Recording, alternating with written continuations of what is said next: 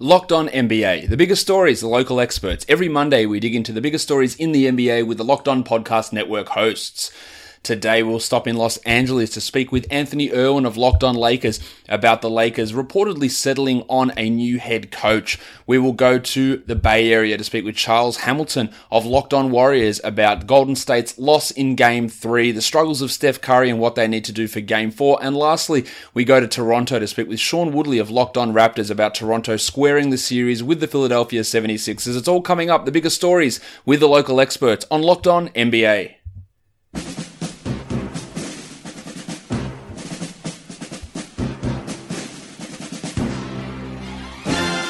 You are Locked On the NBA, part of the Locked On Podcast Network.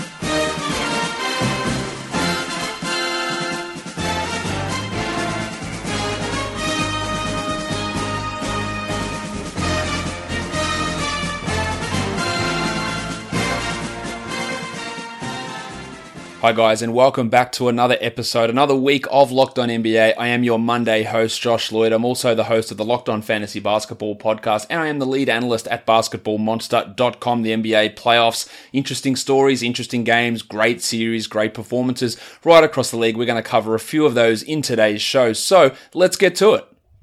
Now it's time to bring in the host of the Locked On Lakers podcast. Anthony F. Irwin is here. Anthony, uh, unconfirmed reports, but I believe the uh, F stands for fire Rob Pelinka.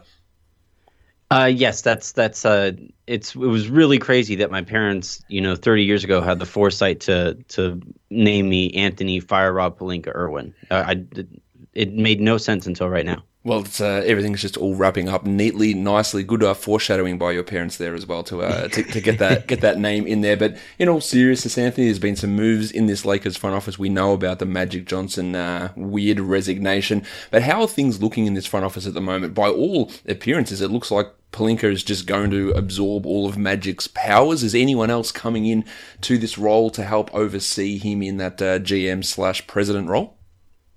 The analogy I've used has been, you know, if you're, I was walking out of a Costco, out of a out of a supermarket a few weeks back, and there were two cars that were reversing, and they were reversing in each other's direction. And uh, as that was happening, you, you kind of watching, you're like, at some point they'll they're gonna see each other, right? And they keep getting they keep getting closer, and they keep getting closer, and you're like, oh my god, they're actually, and that's how it's been with Rob Pelinka, where you know, they Magic Johnson steps down out of nowhere, doesn't warn anybody, doesn't tell anybody about it, right? And you think they're going to hire somebody, right? they aren't actually going to go forward with Rob Pelinka. They aren't, act- and then now you know the the cars have hit each other. the the The accident has happened, and that is the way that they're going to move forward. They're going to have Rob Pelinka. I don't know if it's going to be they they created the position for Magic Johnson. I I legitimately think it was a it was a move born out of pettiness that they made Magic Johnson president of basketball operations when Jim Buss previously was vice president or executive vice president of basketball operations. Uh, and I really think that they created it just so that Magic could say like I have a bigger role, you know. And and uh, I think what they're probably going to do is they're going to dissolve that position. Rob Pelinka will be executive vice president or something like that. Uh, and and apparently Kurt Rambis is going to be a, a, general manager. He went from being unhireable as a coach to to leapfrogging that position to being you know either a high level consultant or an actual general manager. It's it's wild the way all this is going. Well, at least you don't have Kristaps Porzingis for Rambis to force to play at the uh, at the small forward position as he uh, as he once posited as a coach of the New York Knicks. His his track record of failing upwards is absolutely unparalleled uh, throughout yeah. NBA circles. And you know, you've been uh, vocal of a lot of uh, these criticisms of the Lakers front office. Is can the Rob Pelinka situation work? Because all the rumors, and who knows how much of this is true, but there is a the, the old saying where there's smoke, there's fire of him being not well liked around the league of teams deliberately trying to sabotage moves that he is making because of personal animosity, or the way that he goes about his business is there any uh, any realism to this? Is there any you know, the the failed Pelicans negotiations? Some of the stuff we've heard you know, come out about you know, Popovich saying you know, don't deal with the Spurs. Advice given to someone like Monty Williams, which we'll get on a little bit later about perhaps don't take the Lakers job. How much of that is you know being uh, you know, maybe whipped up by the media, or is it a legitimate concern with some of these issues that we are hearing whispers about with Pelinka?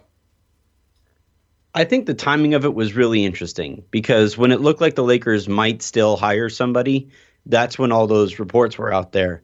And the thinking, my my line of thinking on this is when when it looked like there was going to be a position available, and and and frankly, if you think about if you just isolate the situation, right?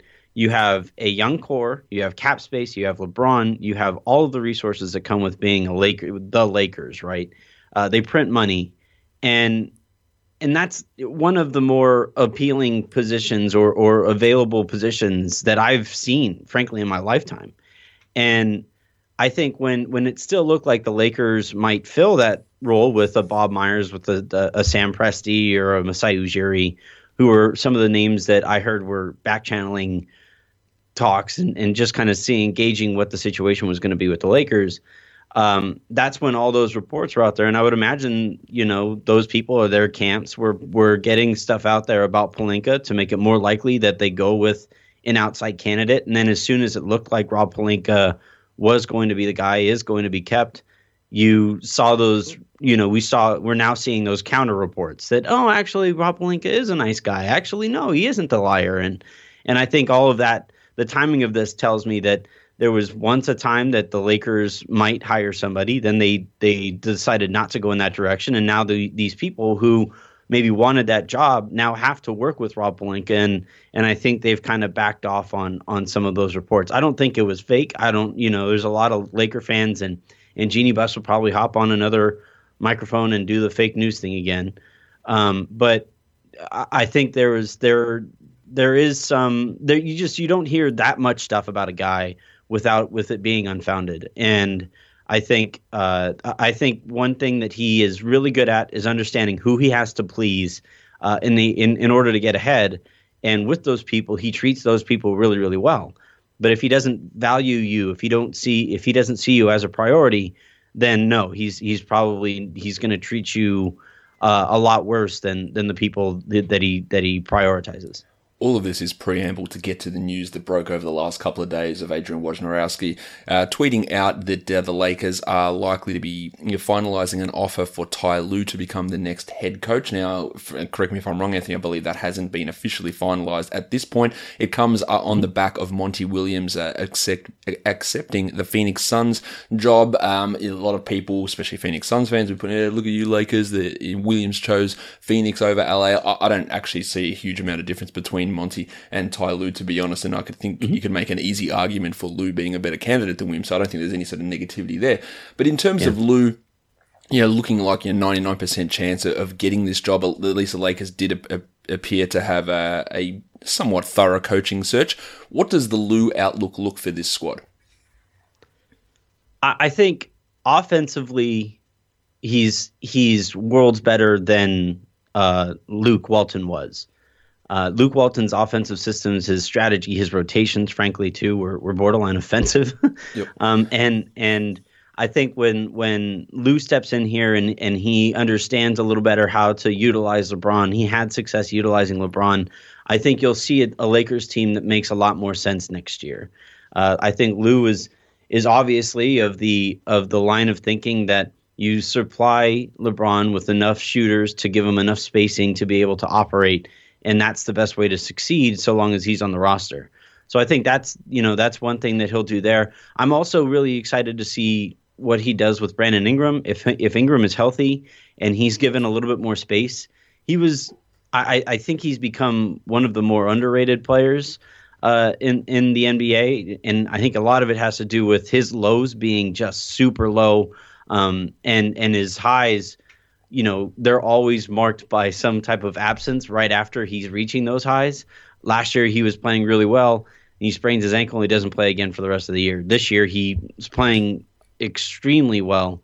Um, and then he had that crazy blood clot situation, and, and now we don't know. He's, he's his future is kind of murky too. But if you give Ingram and if you give LeBron enough space to be able to operate um, against a defense that that ha- that can't give so much help, uh, I think that's going to help both guys a lot, and, and I think that's what we're looking forward to with Lue. And then I'm really interested to see what kind of a coaching staff they put together. There was some rumor there that Lue was willing to reach out to Tom Thibodeau uh, to be a defensive specialist, to, to be his defensive coordinator in essence. Uh, that would be that would be interesting. I think the Lakers have to really learn from the Luke Walton era and and know that they have to put together a better coaching staff than Luke was put together for himself because that was that was a it was a joke really. Well, I guess uh, Anthony uh, Kurt Rambis is available for any of those assistant coaching jobs there, so he, he can, uh, with uh, the, the, talent that this guy has, he can uh, he can easily take double duty, and uh, and yeah. take one of those roles on. Of course, Anthony will have all of the details when this coaching hire officially becomes official, and any other movement in that front office with assistant coaches on Locked On Lakers. Thanks for jumping on Locked On NBA with me, Anthony. Thank you. Thanks for having me. Make sure you're subscribing to Locked On NBA by using the Himalaya podcast app. Download the app and subscribe to Locked On NBA or your favorite show across the Locked On Podcast Network. Now I'm joined by the host of the Locked On Raptors podcast, Sean Woodley's here. Last week, Sean, I had you on the show as well. We were talking about the Raptors' huge game one victory over the Philadelphia 76ers. Here I'm talking to you about the big win in game four. But in the interim, things have been a little bit different, and this game four victory uh, seems uh, a, a, lot more needed, or obviously a lot more needed after the games two and three and that absolute destruction in game three for the Raptors. What changed between games three and four? Because if you just listen to the last two podcasts we've done, you'd think that Toronto had this series well in hand. yeah, uh, the game four win certainly put to rest like a whole lot of Raptors anxiety. Uh, Raptors fans are famous for how much they panic in the sight of even the like the smallest amount of danger, uh, and honestly, it was kind of warranted. Game two was uh, like a kind of a coin flip game where it could have gone either way. I mean, they had an open three with from Danny Green with like I don't know ten seconds left to tie it and just missed. And you know that you just kind of throw your hands up in the air and say, "Oh well, you'll get the next one." And then they didn't get the next one. Game three was a disaster. It was a, like an absolute train wreck offensively, defensively. The Sixers played insanely well. Joel Embiid did his thing. Um, and the Raptors' defense was, the th- I think, the thing that really kind of betrayed them in that game.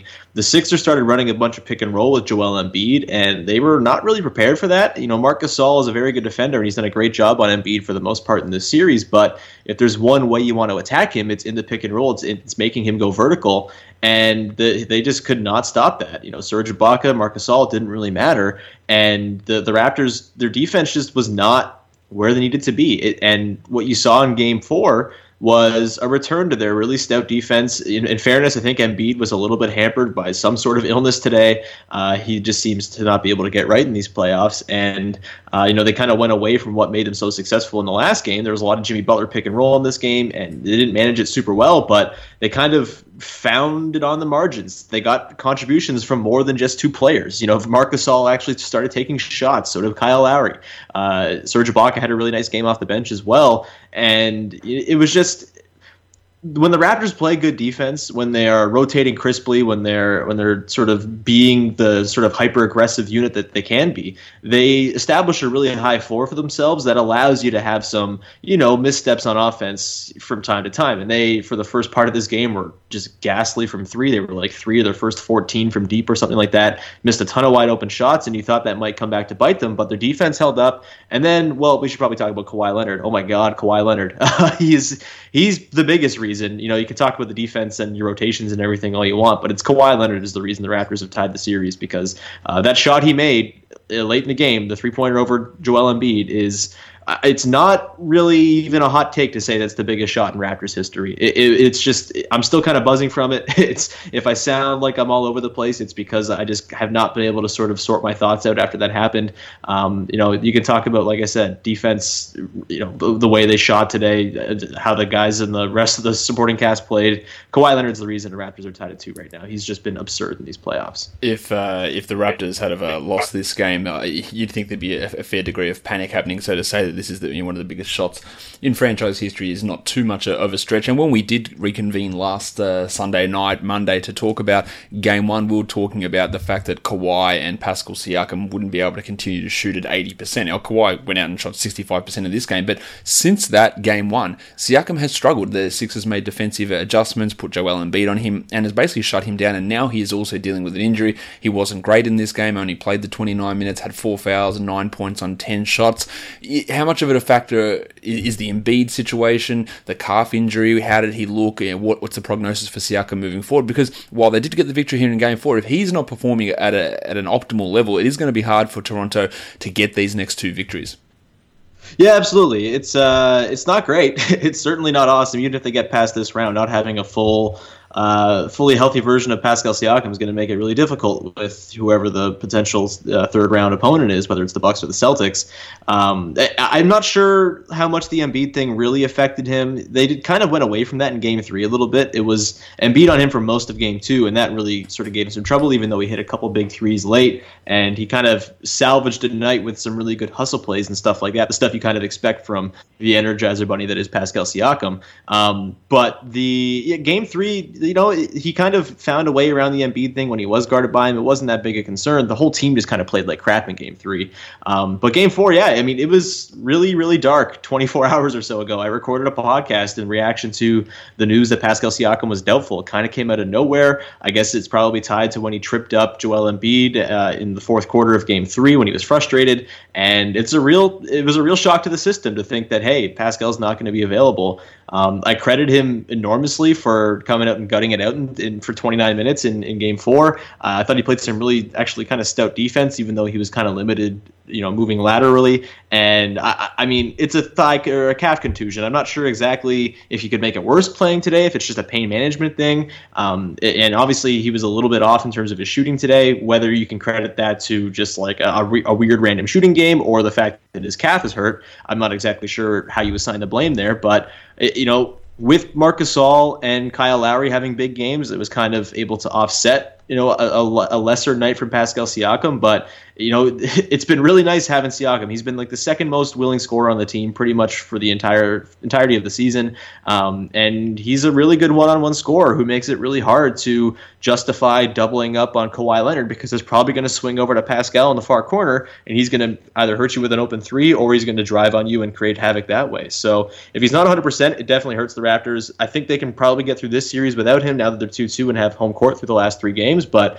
um, it will be certainly trouble if it, if he's not healthy going forward. Um, hopefully, you know, uh, Alex McKechnie, the famed uh, medical, uh, the, the, the lead medical staff guy on the Raptors, he just better be massaging that calf for the next two days because that, that's uh, I want him doing nothing else. He should not be sleeping or eating. He should just be massaging Pascal Siakam's calf because he, he's so so important to what this team does, and uh, kind of frees up you know Marc Gasol and Kyle Lowry to do other things off the ball instead of having them be big scorers. And if he's hurt, those two are going to have to take uh, a real step up in terms of their usage and their efficiency. Well, even with his struggles uh, today, Siakam still was second on the team in usage, 21% behind Leonard's 36. No one else topped out uh, at 20 or above. No one got to that level. And uh, a weird stat from today's game is that only three Raptors took free throws. Kawhi Leonard took 12 of them. Danny Green strangely took eight free throws, and uh, Siakam took six. No one else got to the line line at all, which is a, a, weird distribution of free throws on this team. No Lowry, no Gasol, no Ibaka,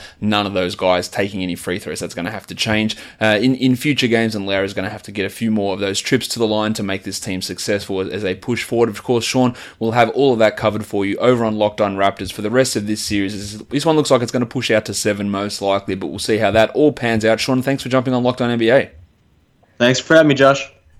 Now it's time to bring in the host of the Locked On Warriors podcast. Charles Hamilton is here to talk about Golden State Warriors' uh, Western Conference semi-final matchup against the Houston Rockets. They lead two games to one with the Rockets getting game three. Charles, I'll start with the question that's been, uh, I guess, mentioned quite a bit across NBA circles: is uh, what's up with Steph Curry?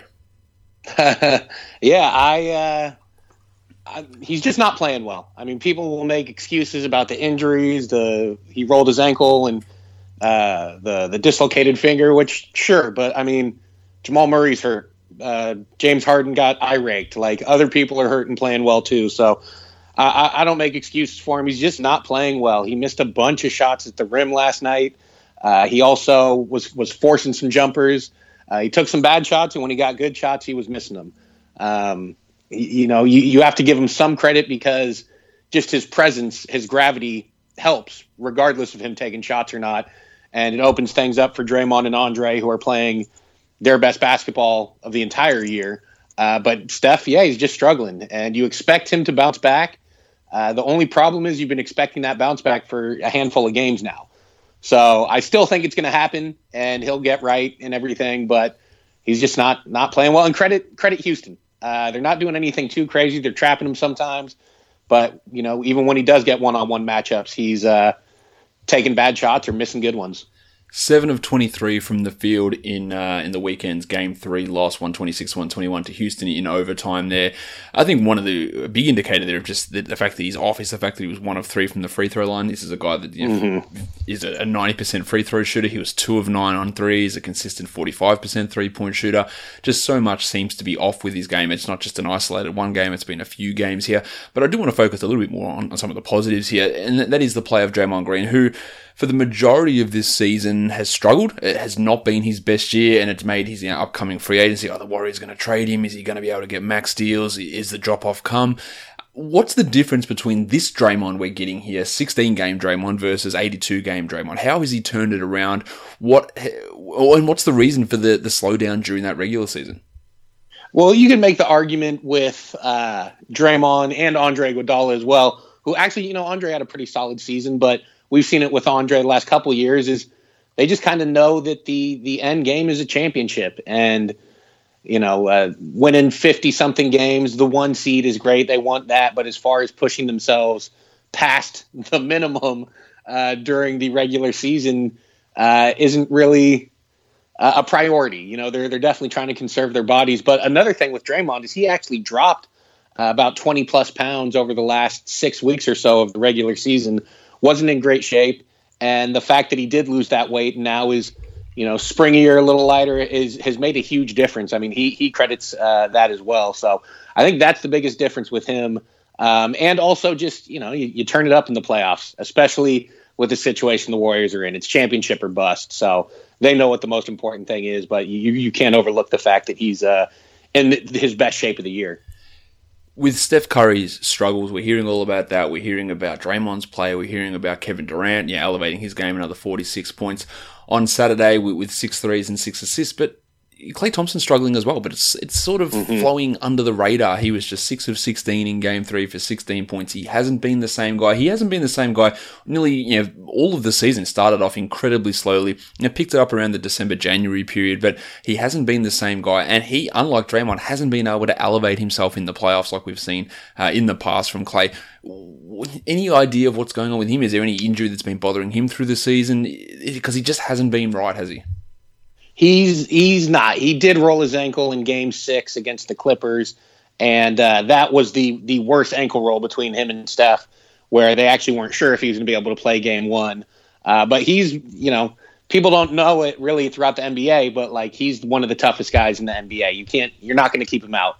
Um, and I think part of why he goes under the radar is because obviously KD and Steph get the headlines, but also he's a lockdown defender. So even though he has been missing shots and not up to the standard that you would expect offensively. He's still been pretty great defensively. But you said it. I mean, he's here's a, a, hot take. He's not a great playoff performer. I mean, he's had some huge playoff games, but the consistency, at least offensively throughout the playoffs, isn't really there for him. Um, eh, you wish it was, but for the most part, this is kind of what you get from the playoffs. I mean, unless it's a, a game six elimination game like against OKC or Houston, uh, where he, I think he, you know, combined for 23s and those two different game sixes. Um, he's he's fine. He's still good, but he's not the the Klay you'd expect. Um, he did have a a nice stretch there where he, you know, knocked down a three and then a, a mid range, uh, five straight points to give him the lead in the fourth. But then you also saw him taking bad shots. We're, we're starting to see a little bit in this series where he'll get a switch on Capela and then go one on one, and that's just not his game. He'll dribble into a mid range, and sometimes he hits it, sometimes he doesn't. It's it's not an efficient shot. Um, I, I, think they're letting him go a little, trying to find a switch, find a matchup, and let him go one on one. He's just he's not really great at that.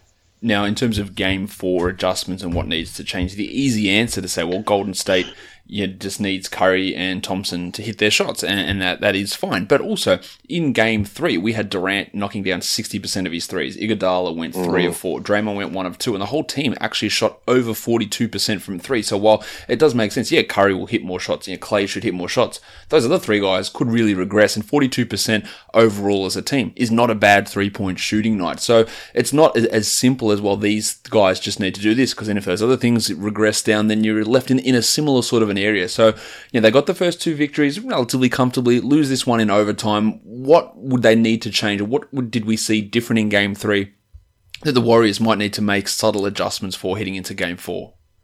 Well, one of my things is you can't fake desperation or, you know, the, the, knowing when you're down 0-2, you can't just there, there's the human element. We saw that with the Rockets. They made more of an effort. They had the the desperation factor. They were ripping the boards. They out rebounded the Warriors by 20 uh, overall and by 10 offensively.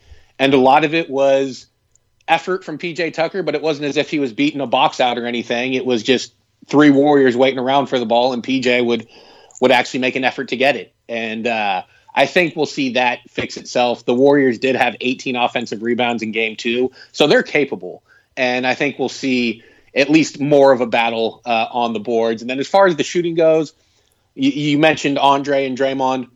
If if Steph or Klay plays half as good as they usually do, and Draymond and, and Andre don't, you know that will kind of make up the difference uh, in shooting. But again, you know uh, we've been expecting that for a handful of games now and still haven't seen it. That's exactly right. Now, Charles, you'll have that covered for us on Locked On Warriors for Game 4 and for the rest of this series. So make sure you're checking out Locked On Warriors. And thank you for jumping on Locked On NBA with me today. Anytime, man. Thanks for having me.